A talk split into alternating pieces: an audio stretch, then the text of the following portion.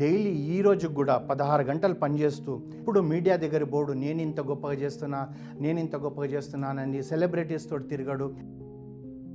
తాను తపస్సు చేస్తున్నాడు. ఆ హిమాలయాస్ కన్నా ఎత్తుగా ఎదగగలిగాడు. ప్రపంచ దేశాలలో కూడా గొప్పగా కీర్తించబడుతుందంటే కారణం ఏంటంటే ఒక మహర్షి తపస్సే. తెలుగు వన్ ప్రేక్షకులకు నమస్కారం. మనతో ఉన్నారు గోదావరి పాలిమర్స్ సంస్థ వ్యవస్థాపకులు డాక్టర్ చెక్కిళ్ళ రాజేంద్ర కుమార్ గారు. మరి ఈరోజు కూడా ఓ మంచి సక్సెస్ఫుల్ స్టోరీ చెప్తానంటున్నారు. మరి అదేంటో తెలుసుకుందామా? సదాశివ సమారంభం శంకరాచార్య మధ్యమం విధుశేఖర భారతి పర్యంతం వందే గురు పరంపర. కలకత్తాలో ఒక వ్యక్తికి ఫార్మా డిస్ట్రిబ్యూషన్ ఉండేది. అంటే ఈ మెడికల్ మెడిసిన్స్ ఉంటాయి కదా అవి డిస్ట్రిబ్యూషన్ చేసేవాడు. సిప్లా లాంటి కంపెనీలు ఇవన్నిటిని. దాదా కెమికల్స్ తమిళనాడు నుంచి తర్వాత టొరంటో ఇవన్నిటికీ కూడా అతను డిస్ట్రిబ్యూటర్గా ఉండేవాడు. అతనికి ఒక కొడుకు ఉన్నాడు. వీరిద్దరు అప్పుడప్పుడు కొడుకుని తీసుకుని ఏదైనా డాక్టర్ల దగ్గరికి కలవడానికి వెళ్ళినప్పుడు ఇతను కొడుకుని తీసుకొని వెళ్ళేవాడు. ఓ రెండు మూడు సార్లు కొడుకు అబ్జర్వ్ చేశాడు ఆ డాక్టర్స్ దగ్గర ఆ క్లినిక్లలో. అతను ఒక ప్రశ్న వేశాడు నానా వీళ్ళు టై కట్టుకున్నారు చేతిలో బ్యాగ్ పట్టుకొని వచ్చారు స్మార్ట్గా ఉన్నారు ట్రిమ్గా ఉన్నారు. వారిని అలాగే కూర్చోబెట్టారు. వారి తర్వాత మనం వచ్చిన డాక్టర్ మనల్ని ముందు పిలిచాడు. ఎవరు వీళ్ళు అని అడిగాడు. పేషెంట్స్ ఆ కారు. ఎందుకంటే పేషెంట్స్ ఆ విధంగా ఉండరు కదా అని అడిగితే అప్పుడు చెప్పాడు. నానా వాళ్ళను మెడికల్ రిప్రజెంటేటివ్స్ అంటారు. వాళ్ళ యొక్క కంపెనీల ఉత్పాదన మెడికల్ అంటే టాబ్లెట్స్ అనుకో లేకుంటే సిరప్ అనుకో ఇంజెక్షన్స్ అనుకో వాళ్ళు ఈ డాక్టర్కి ఎక్స్ప్లెయిన్ చేయడానికి వస్తారు. వాళ్ళు అలాగే కూర్చొని ఉంటారు. డాక్టర్స్ పేషెంట్స్ లేనప్పుడే పిలుస్తారు. అప్పటి వరకు ఇతరు వీళ్ళు ఓపికగా కూర్చోవాల్సిందే. ఎందుకంటే వీళ్ళ ప్రోడక్ట్స్ అమ్మాలంటే డాక్టర్సే రికమెండ్ చేయాలి అని చెప్పి ఇవన్నీ చెప్పేటప్పటికి ఈ పిల్లవాడు అతనికి ఓహో మెడికల్ రిప్రజెంటేటివ్ అంటే ఇట్లుంటారా అని చెప్పి. తండ్రి ఒక డిస్ట్రిబ్యూషన్ ఆఫీస్లో అప్పుడప్పుడు ఈ పిల్లవాడు పోయేవాడు.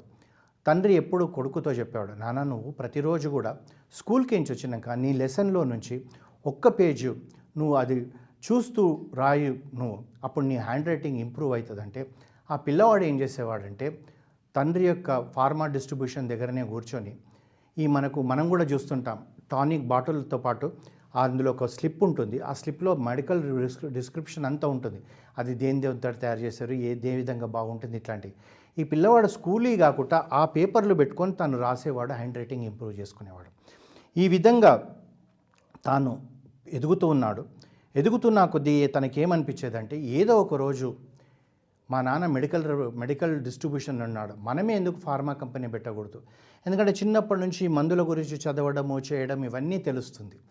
అని చెప్పి ఏం చేశాడంటే అతను వృద్ధిలో వయసులోకి వచ్చినాక ఒక రోజు తండ్రిని అడిగాడు నాన్న నాకు ఒక ఫార్మా కంపెనీ పెట్టాలని ఉందంటే చిన్నప్పటి నుంచి చూస్తున్నాడు కనుక తండ్రి ఏం చేశాడంటే ఒక పదివేల రూపాయలు కొడుకుకి ఇచ్చి సరే నాన్న నువ్వు ఈ కంపెనీ స్టార్ట్ చేయన్నాడు ఈ పిల్లవాడు తండ్రితో పాటు ఉండి అన్నీ చూసుకున్నప్పుడు ఏమనిపించిందంటే ఎగ్జిస్టింగ్ ఏవైతే ఉన్నాయో అంటే తలనొప్పి కానీ జ్వరం కానివ్వండి దగ్గు కానివ్వండి పెయిన్స్ కానివ్వండి ఇట్లాంటి టాబ్లెట్స్కు మ్యానుఫ్యాక్చరింగ్ చేస్తే కాంపిటీటర్స్ ఉంటారు. రెండోది ఏమంటే అట్లాంటి మెడిసిన్స్కు మార్కెట్ చేయాలంటే కనీసం వందల రిప్రజెంటేటివ్స్ నాకు ఉండాలి. నా దగ్గర ప్రస్తుతం ఉన్న పరిస్థితుల్లో నేను ఒక నాలుగు ఐదుగురు మెడికల్ రిప్రజెంటేటివ్స్ కన్నా ఎక్కువ నేను అపాయింట్ చేసుకోలేను. తర్వాత అక్కడ కాంపిటీషన్ ఉంటుంది అని చెప్పి కలకట్టా అంతా తిరిగి బాగా నాలెడ్జ్ చేస్తే ఏమొచ్చిందంటే తనకు ఒక సెగ్మెంట్ కనబడ్డది. సైకలాజికల్ డిసార్డర్ అంటే మానసికమైన రోగులు ఉంటారు కదా వాళ్ళకి ఎక్కువ మెడిసిన్స్ తయారు చేసే వాళ్ళు లేరు వాళ్ళ గురించి ప్రపగండా చేసే వాళ్ళు లేరని చెప్పి తెలుసుకొని కలకటాలో ఫస్ట్ టైం రెండు మెడిసిన్స్ సైకలాజికల్ డిసార్డర్ వాళ్ళకు అంటే మానసికంగా. అంటే మనం పూర్తిగా పిచ్చి వాళ్ళు అనకూడదు డిప్రెషన్లో ఉండేవాళ్ళు లేకుంటే మానసికంగా కృంగిపోయే వాళ్ళ కొరకు ఇతను ఒక రెండు మెడిసిన్స్ తయారు చేశాడు. తయారు చేసి ఇద్దరు రిప్రజెంటేటివ్స్ని పెట్టుకొని కలకట్టా తర్వాత బెంగాల్ తను కూడా వాళ్ళతో పాటు వాళ్ళు లేకుండా వెళ్ళడం వల్ల ఏమైందో అంటే ఇప్పుడు రెగ్యులర్ ఫిజిషియన్ దగ్గరికి పోతే జనం ఎక్కువ ఉంటారు మెడికల్ రిప్రజెంటేటివ్ ఎక్కువ ఉంటారు ఈ యొక్క సైకలాజికల్ డిసార్డర్స్ ఉన్న డాక్టర్లు కూడా తక్కువ ఉంటారు పేషెంట్స్ తక్కువ ఉంటారు కనుక వాళ్ళ దగ్గరికి వెళ్ళి ప్రజెంట్ చేయడం వల్ల అతి తక్కువ కాలంలో ఇతని ప్రోడక్ట్ సక్సెస్ అయిపోయింది. అయితే కాకుండా డాక్టర్లందరూ కూడా ఎక్కువ పర్సనల్ టచ్ ఉండడము వాళ్ళ దగ్గర ఎక్కువ రోగులు ఉండకపోవడం వీళ్ళు మాట్లాడడం చేయడంలో ఈ సంస్థ ఈ పేరు ఏంటంటే సన్ ఫార్మా ఈ అబ్బాయి పేరు అంటే దిలీప్ సంఘ్వి ఇతని పేరు మారుమ్రోగిపోయింది కలకట్టా అంతా కూడా. చాలా బాగుందండి ఇలా ప్రోడక్ట్ బాగుంది సన్ ఫార్మా చాలా బాగుంది. దిలీప్ చాలా బాగా మంచి నిజాయితీగా పనిచేస్తాడు. ఇట్లాంటి మంచి పేరు వచ్చింది ఇదే సమయంలో ఏంటంటే పంతొమ్మిది వందల ఎనభైలో గుజరాత్ సీఎం మాధవ్ సింగ్ సోలంకి అని చెప్పి గుజరాత్లో చీఫ్ మినిస్టర్ ఉండేవాడు. ఈ ఎక్కువ కలకటాలో కూడా మీరు చూస్తే వ్యాపారస్తులందరూ కూడా మార్వాడీస్ గుజరాతీసే ఉండేవాళ్ళు. అంటే అప్పుడు ఈస్ట్ ఇండియా కంపెనీ అప్పటి నుంచి కూడా అందరూ అక్కడ ఎస్టాబ్లిష్ అయిపోయి హండ్రెడ్స్ ఆఫ్ ఇయర్స్ నుంచి అక్కడ ఉండిపోయారు. నిజంగా చెప్పాలంటే బెంగాలీస్ తక్కువ నాన్ బెంగాలీస్ ఎక్కువ బిజినెస్తో ఈ మాధవ్ సింగ్ సోలాంకి ఏం చేశాడంటే ఒక రోజు అక్కడ పోయి కలకటాలో అందరు బిజినెస్ మెన్స్ను పిలిచి ఒక రోజు ఒక కాన్ఫరెన్స్ పెట్టి మీరందరూ గుజరాత్కు రండి. గుజరాత్కు వస్తే మీకు నేను సబ్సిడీస్ ఎక్కువిస్తాను మీకు ఇండస్ట్రియల్ ఇన్ఫ్రాస్ట్రక్చర్ ఉంది. మీకు అన్ని సౌకా అవకాశం ఉంది.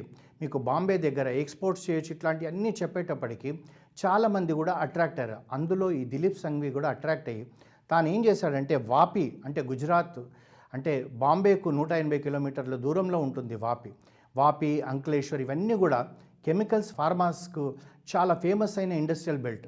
ఈ వాపిలో ఇతను స్టార్ట్ చేశాడు. అక్కడ కూడా తాను ఏం చేశాడంటే తాను మళ్ళీ వేరే మెడిసిన్స్కి పోలే. ఎందుకంటే అప్పటికే సిప్లా టొరెంటో లూపిన్ వీళ్ళందరూ ఉన్నారు. వీళ్ళందరూ కూడా తనకేమైపోయారు? కాంపిటీషన్ ఉంటుందని చెప్పి అక్కడ కూడా ఈ యొక్క సైకలాజికల్ డిసార్డర్ తర్వాత మానసిక రోగుల కొరకు మందులు తయారు చేసి నూట ఎనభై కిలోమీటర్ల దూరంలో బాంబే ఉంటే బాంబేలో ఒక చిన్న రూమ్లో ఆఫీస్ తయారు పెట్టి బాంబేలో ఉన్న అందరు డాక్టర్స్ ఎవరైతే ఈ సైకలాజికల్ డిసార్డర్స్ ఉన్న డాక్టర్స్ను కాంటాక్ట్ చేసి రోజుకు పది మంది దగ్గరికి వెళ్ళి ఈ ప్రోడక్ట్స్ అమ్మడం వల్ల మూడు నెలల్లో కూడా బాంబేలో సన్ ఫార్మా పేరు మారుమ్రోగిపోయింది. అయితే ఇక్కడ తను ఉన్నప్పుడు ఏం చేశాడంటే ఆ కాలంలోనే ఒక్క ఏడాదిలో మొట్టమొదటి ఏడాది బాంబేలో మొద ఆపరేషన్స్ మొదలుపెట్టిన ఒక కోటి రూపాయల బిజినెస్ చేశాడంటే ఒక్క నిమిషం ఆలోచించండి. ఎంత ఎంతగా ఆ కాలంలో ఎయిటీస్లోనే అది.